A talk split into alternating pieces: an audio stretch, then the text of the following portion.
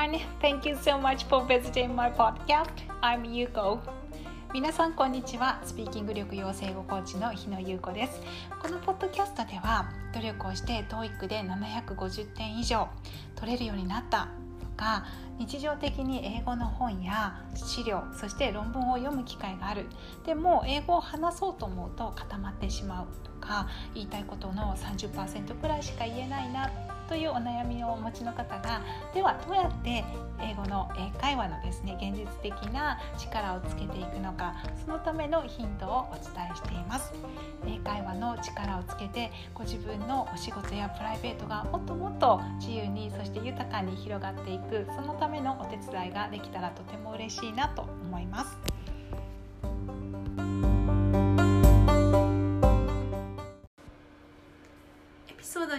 前にお知らせがあります。今週から無料のダウンロード教材ですね。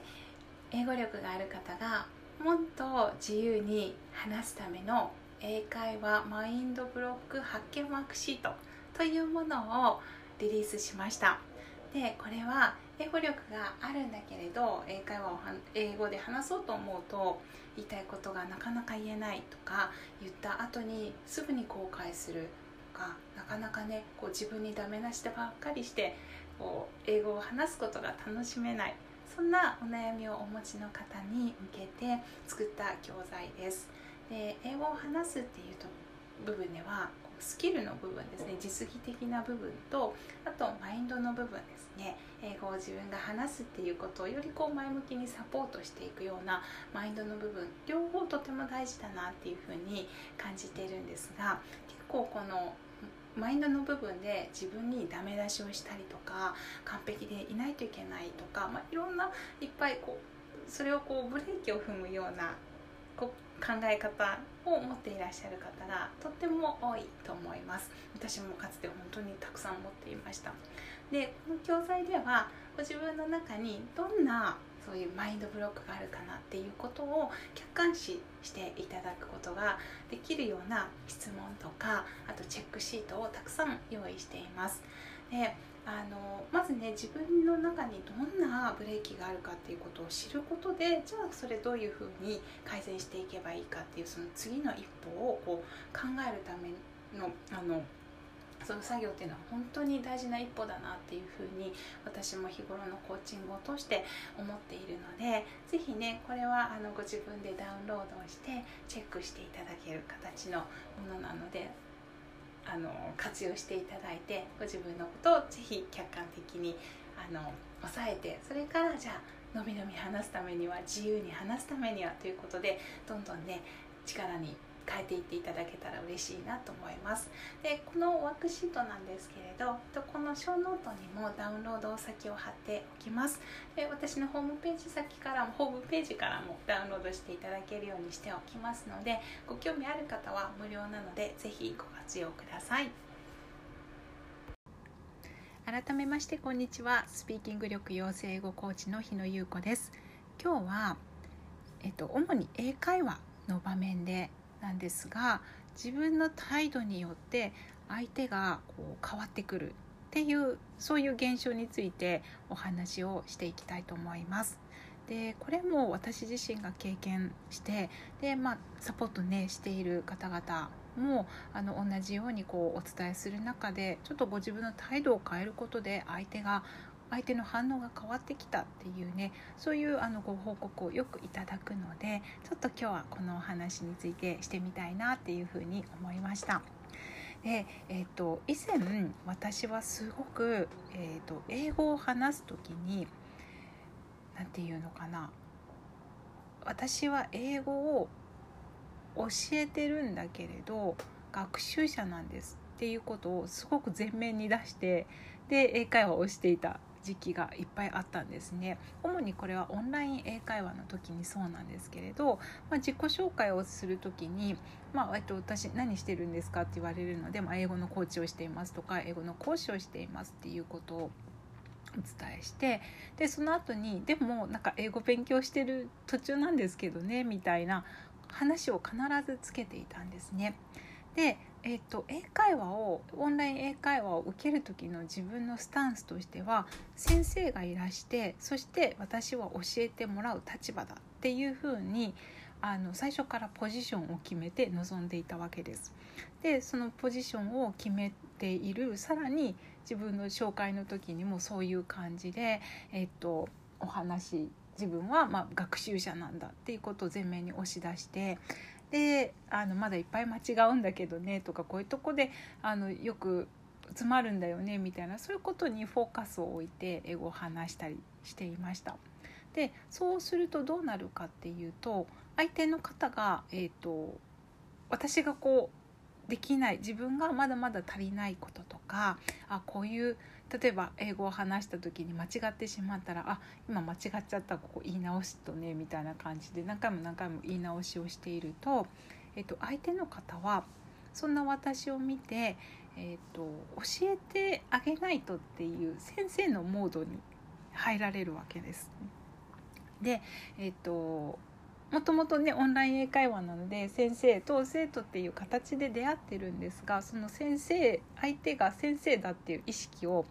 私の態度によってこう強化させてしまうっていうかそういうことがよくあるなっていうふうに感じていました。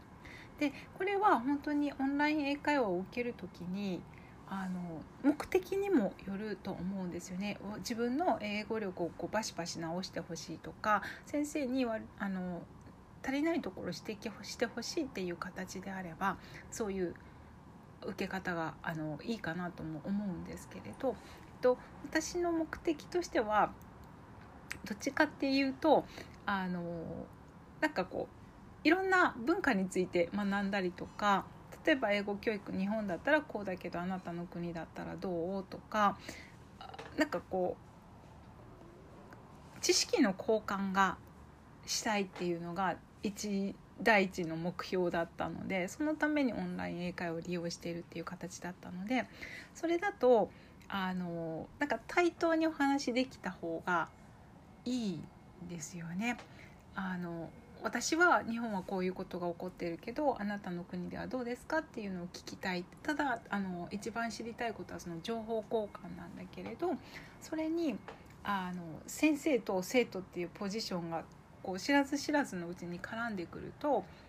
本当に自分が話したいことから話がそれていくっていうことがすごくあります。えーと、例えば自分は本当は文化のことについて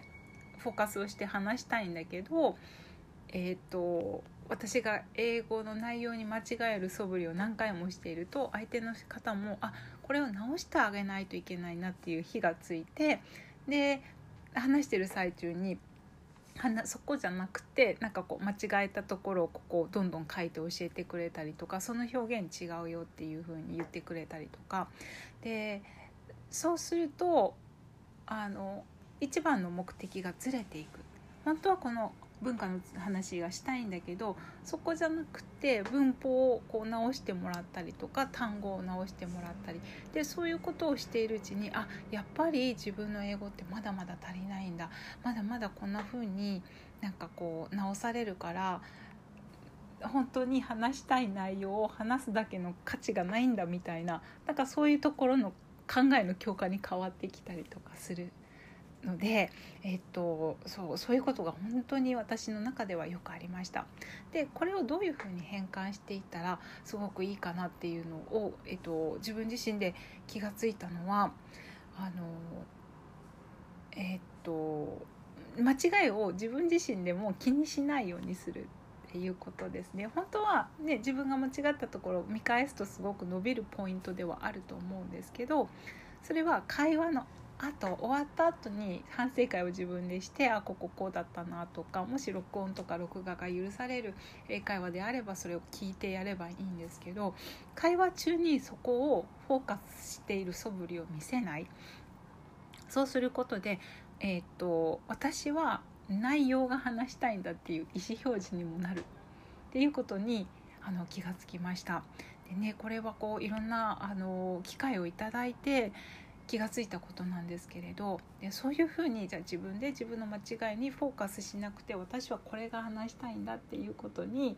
あの意識を向けていくと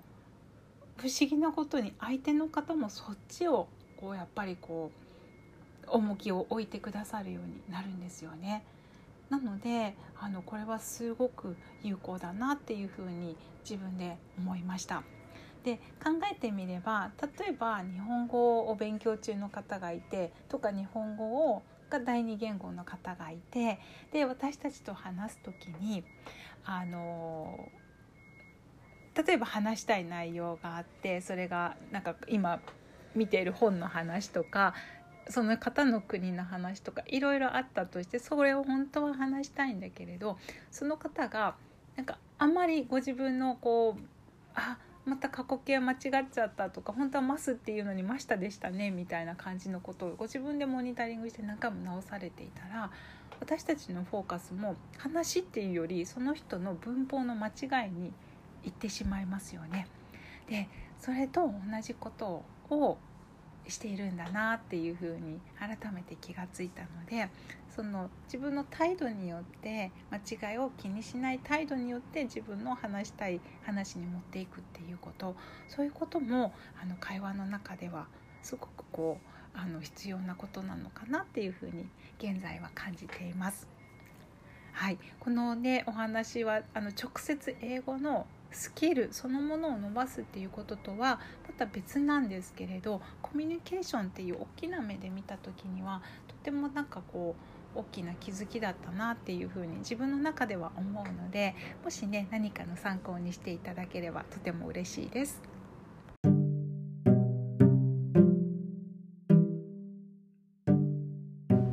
エピソードを最後までお聞きくださりありがとうございました。この放送があなたのお役に立ったなと思われたら是非配信登録をよろしくお願いいたします。またお友達やお知り合いなどにこのポッドキャストのことをお知らせいただけたらとても嬉しいです。ただいま英語力はついてきたんだけれど英語を話そうと思うと固まってしまうとか言いたいことの30%くらいしか言えないなというお悩みをお持ちの方に向けて無料のカウンセリングを行っています。このカウンセリングではコーチと一緒にあなたの英会話力の詰まりがどこにあるかお話をゆっくり聞きながら探っていきます。もしご興味があればこの小ノートに詳細を貼っておりますのでそちらからお申し込みください。それでは次回の放送でご一緒できますことまた楽しみにしております。